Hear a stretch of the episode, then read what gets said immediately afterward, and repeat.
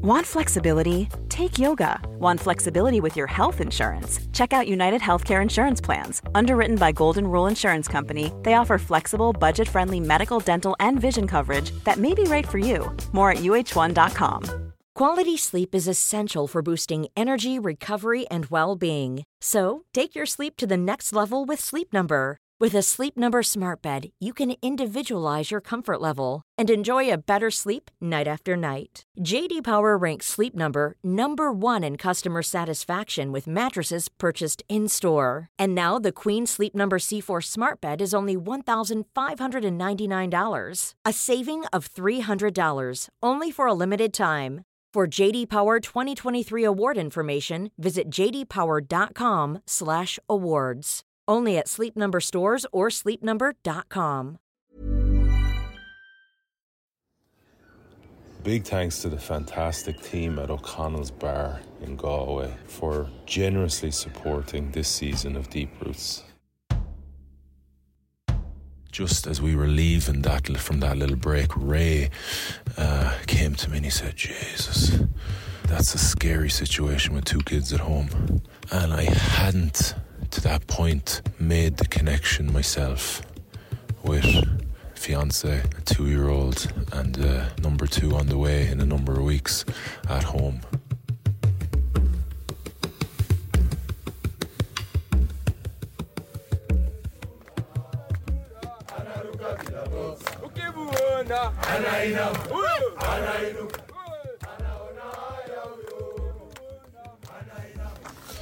Day six. Let's start from the start. eleven p.m. wake-up call for a twelve a.m. summit attempt. Slept poorly in those hours up to eleven p.m. Probably got an hour and a half skip. It was pretty loud around the camp and I was a bit apprehensive of what was coming. Um... Set off a lot of nervous energy, I'd say, from everyone, including myself. And uh, yeah, set off into the dark. Started, I was a bit, what I felt was a kind of, I took a paracetamol before I left because I felt that it was just something hanging around in my head, like a genesis of a possible headache. So I just wanted to be in the best place possible with what was coming, because I knew it was going to be a bit of a slog, because just didn't feel right all week. Um, so uh, and the first couple hours were okay. I was just doing my thing, you know, kind of out the back of the group, trying to um, be present, be connected with my body, feeling um, my body moving through time and space, you know, just the usual stuff that I uh, have trained myself to be.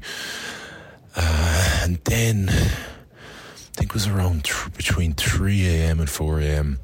where I really had a tough period. Um, lacked focus, like I just wasn't able to dial in any type of concentration on whatever action, body position, technique, effort, breath. Um, my breath was really shallow and I found it difficult to focus on it for long periods. Um, and in this this three a.m. to four a.m. kind of part, I don't know, I just felt like I was losing control of my mind, would be a good way to put it. And I also uh, was falling asleep as I walked. Now, to mitigate that, what I found useful was I had a um, a dairy milk, and I was just taking a square or two out and sucking on it and eating it, and the the calorie hit was helping me kind of bring myself back into um, a more conscious state. But um, it was only lasting for a number of minutes, and then I'd be kind of, I'd feel my eyes just kind of closing as I walked, and I was like, didn't think a whole lot about it. until we stopped and we were, amazingly, the porters had brought ginger tea up, so I was having a lovely um, cup of ginger tea sitting on this rock and group around me, and uh, Doctor Jerry kind of bowled into the um, uh, picture a little bit, and he was, where's Patrick, where's Patrick? And I kind of knew Patrick was just beside me, but didn't really know much more than that because he'd been way up the front of the group, and I said, he's in front of you there. And next thing I looked at Patrick, he looked like he was on a different planet. He didn't look like he was there at all. His eyes were someplace fucking, they were vacant, and uh, and I was sitting beside him, so I was kind of privy to the conversation that took place over the next two minutes. And uh, Patrick says, I've been falling asleep. And he says, well, I'm struggling. And he said, what's that? Why am I falling asleep? And uh, Doctor Jerry said to him, um, it's because you're not getting enough oxygen to your brain. Oh, fuck me. That sentence hit me like a ton of bricks, because kind of I had been obviously in that state a little bit. I don't know if it's the same as what Patrick was, but I'd definitely been falling asleep on my um, on my feet as I walked from time to time. So, uh, you know, I heard the words pulmonary edema and uh, we're taking you out of here. Um, and uh, just as we were leaving that from that little break, Ray uh, came to me and he said, Jesus. Um, he said something along the lines of, I can't exactly remember now, but this what he said hit me like a ton of bricks. He said, that's a scary situation with two kids at home. And I hadn't, to that point, made the connection myself with fiancé, a two-year-old, and uh, number two on the way in a number of weeks at home. Um, and it kind of was very bracing and confronting, and there was a lot of trashing around of the situation in my mind over the next kind of fifteen to twenty minutes as we marched up the mountain. And I remember getting fucking chills when Ray said that to me. Um, I just operate out of place of presence. I've trained myself to be ultra present and in the moment, um, and focused on that, um, and getting the job done, like climbing a mountain, and I don't my mind just doesn't go to places like that. And it was just a combination of all uh, you know, what I was feeling, what Jerry said to Patrick, how Patrick looked, what Ray said to me about the, you know, family at home. And clearly clearly that is, you know, exponentially more important than climbing a mountain. I think uh, while I'm on this point about Patrick, I think it'd be a good idea to um, I'd love to actually sit down and talk to um, bring him onto the podcast and have a chat with him about his experience, because it's it's an extraordinary thing. I was chatting to him about it today, um, and what he felt and what he went through over that period, um, and just the effects that altitude can have on you. But uh, so Yeah, um, I was very, after that, very focused on staying on top of hydration and calorie intake. So there was a lot of um, snacking going on and a lot of water. Now it was getting really cold at that point, and um, one of my water bottles was freezing, so I was having a little, a little bit issue with that. Uh, but thankfully I had three and a half litres with me, so I was pretty well resourced for um, for the period, uh, for the, the whole summit attempt. The plan was um, you start at four eight and um, you go up this big kind of, well, well clearly mountainous slope to um, a high point called Stella Point, which is five, seven, five, six, I think. And once you're there, you've kind of, you're basically, you've kind of, you know, you have a big, long, gentle, sweeping slope up to Ruru, the high point on Kili, which is at five eight nine five. So you know, it's very steep coming up to Stella. So once you get to that point, you kind of feel like, you know, you are um, on the home stretch. Uh, so I think we summited, we got to Stella about, Stella, sorry, Point at about um, five a.m. or something like that. Uh, now I was a bit out the back of the group because it was just, I was, you know, I've learned from experience not to, um, not to try and keep pace, uh, go at your own pace, uh, go slower than your own pace, and um, don't overexert. So um, when I eventually got to Stellar Point, uh, it was probably about thirty, forty metres behind the group. Um, even though it was a little bit fragmented, uh, there was probably a few people closer to me. Um, and then they were kind of packing up. They had a short little break there and they were gone again. So I missed a little bit of a break there, but I wasn't majorly worried. I'll tell you something, got fucking cold after that. Jesus, because you're exposed at the top there. And uh, it was still dark, you know, the sunrise still hadn't come at that point. And I remember maybe only about a couple hundred metres outside of Stella Point, no feeling that I had to put on my big down jacket. So I had four layers on at that point, so onto my fifth. And, um, and when I put down my bag, one of the guy cried. One of the guides grabbed it. Now the doctor was looking and watching me like a hawk. Um...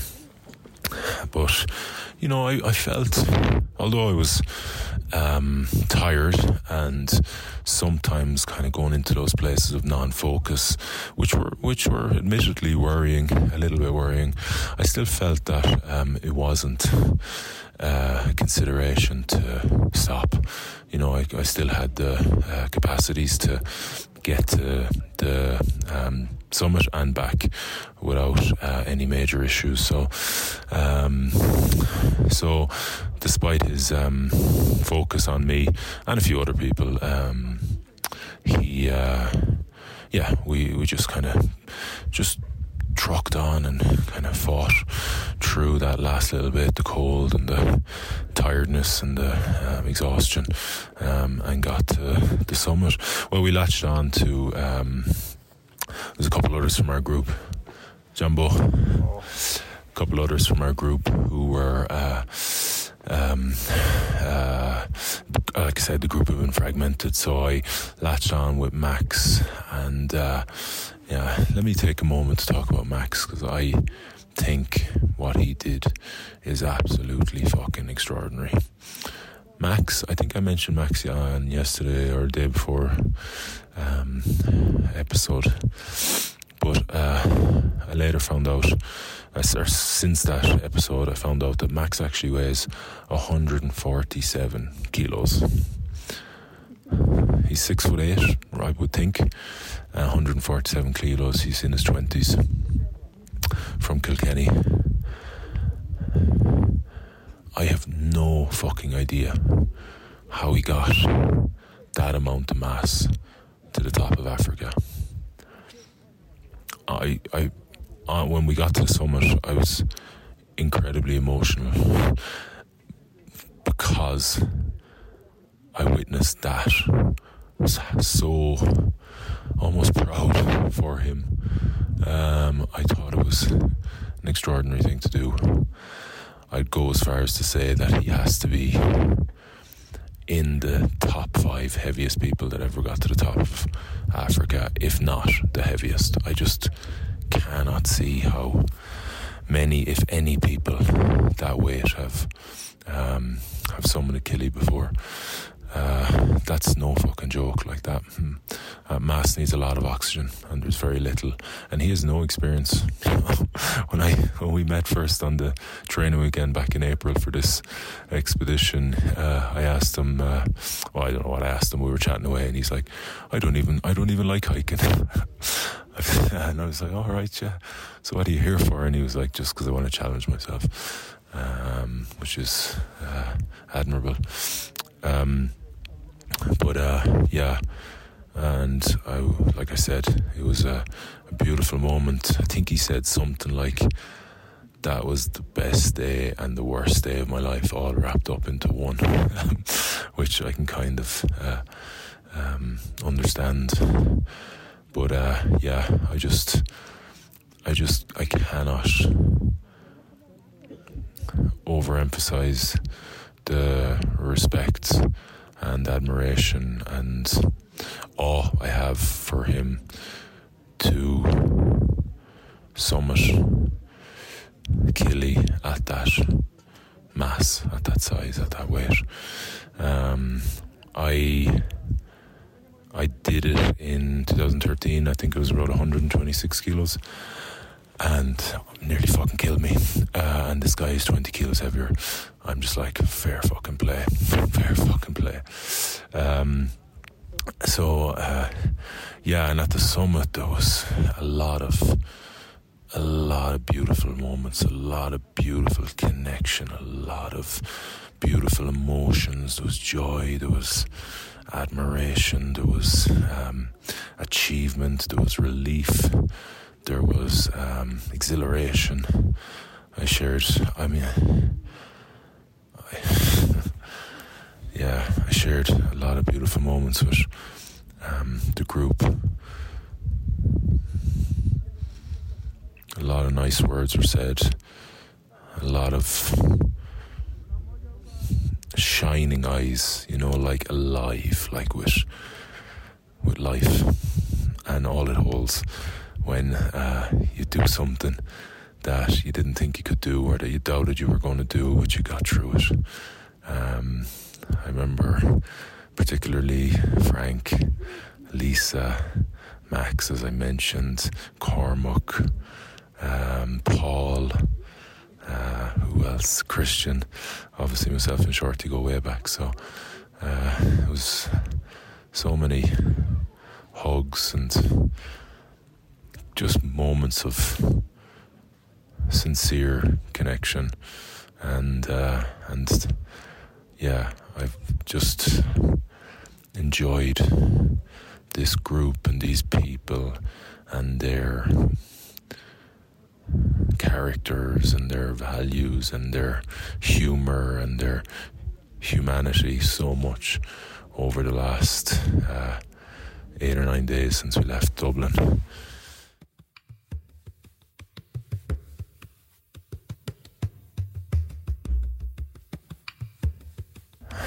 Yeah, then there was, ah, it was a bit of a fucking mess at um, it was like tens if not hundreds of people trying to get photos, and there was fucking yanks taking, you know, five minutes with six different fucking signs to get photos, and there's hundreds of people waiting, well at least about I would say about a hundred people waiting to, you know, as individuals and groups to get photos. So I don't think people got the images they would have liked to have got, you know, the individual images, but we got a nice group one. And then uh, and then we headed back, and long old long old trip back. Actually, I thought the first two hundred metres, I thought, geez, for myself, I thought it was going to be like the last time. I felt so fucking weak, but um, but thankfully um, I got through that, and I definitely felt a dramatic difference as I the metres I got further and further down. Um Yeah, then uh, the group kind of fragmented. You know, uh, we were on a kind of, there's this big scree slope that you kind of get down, and uh, yeah, we got into um, into our base camp at Kosovo at four eight, and then we had an hour's sleep and lunch, and then we had to come down again. So we're at Millennium Camp now. I must admit, I was a bit like there was. From time to time, as I um, descended, I did find myself in this place where my brain seemed to be disconnected, and I was a bit worried about that. I'm not sorry, I was worried about that. Uh, I was extremely fatigued, I was exhausted, and um, you know, there's been a lot of stories, a lot of mountaineers um, passing away in their sleep after descending mountains. Like um, Noel Hanna was one of the most recent, uh, well, like a beautiful uh, Irishman um, from the Mourns uh, who'd summited Everest ten times. and numerous high altitude, like eight thousand meters mountains around the world, and he'd been on, Annapur- Anna, on Annapurna and had summited and had uh, come down to high camp and went to sleep and never woke up, you know. And I, rightly or I know incorrectly or what, but I just identified the place I was in as something that could be, you know, linked to that. Like, I just felt like, because I felt this kind of disconnection uh, uh, from time to time, like where I, you know, couldn't really focus on anything. It was like, it was like there was a gap between uh, my uh, a gap between my the connections in my brain or something. I don't know if I'm explaining that right, but uh, anyway, I, yeah, so I don't know, I was kind of humming and hawing about going to sleep when I came back, because I wasn't humming and hawing, I was kind of like, I don't know if this is a good idea, um, just because I had this instinctual kind of communication saying to me, hang on now here a second, you need to be, you need to be careful here, like, because, you know, because um, of what you, you know, the reality of what's happened to mountaineers previously, and, you know, you've pushed hard today, and, uh, you know, you've been in states where um, uh, they, they've been kind of new and a little bit unrecognizable and different, and, you know, so what's going to go, what's going to go on here if you do go to sleep? But so I got into the tent and I said to Shorty, listen, I don't know if I want to go to sleep, but I'm absolutely fucked. So um, if I do, I want you to watch me. Um, and uh, anyway, obviously I'm still here talking to you guys, so so nothing happened. But uh, yeah, that was just something that uh, was uh, uh, was in my mind um, throughout the day, and something that happened when we got back down to that four thousand eight hundred meter camp. Um So, uh, had a little bit of a um, kip there. I did fall asleep because uh, I couldn't help myself, just because of the level of exhaustion. But uh, no, clearly nothing happened, so I was uh, quite probably massively overthinking the whole thing. But uh, yeah, part of the story. Then uh, we had to get up, and I was fucking get up and have lunch, and then head down to this Millennium Camp, which is a three-hour walk. So I had fuck all interest. I like I was so fucking exhausted when we were walking at uh, um, eleven to have some lunch. I think by the time we got to the lunch, it was twenty-five to twelve, and we were leaving at twelve. And I just looked at the plate of food, and I just had no Uh, energy or uh, grow to to eat. I picked that at a little bit, and then and then we just got out of there and just got it done, and it was a long old slog down the hill, but uh, here we are. Um, day six, Ever, uh, Killy Killy, jeez uh, Killy um, summited for the second time, and uh, we'll um, yeah head down tomorrow, and then we'll be coming back up here in a few days' time. So uh, that'll be interesting. Uh, I'm hoping that I have significantly, significantly acclimatized from today's uh, summit, because um, I feel if uh, Jumbo, if that is to happen, uh, if I'm to have a similar day next week without an improvement in my Um, Uh, ability to deal with the altitude, I don't think, I really have my doubts that I'll summit, um, but that's all ahead. Um, but for now, day six done and dusted. Killy summited for the second time, and uh, and keep striving for more from yourself. Cheers.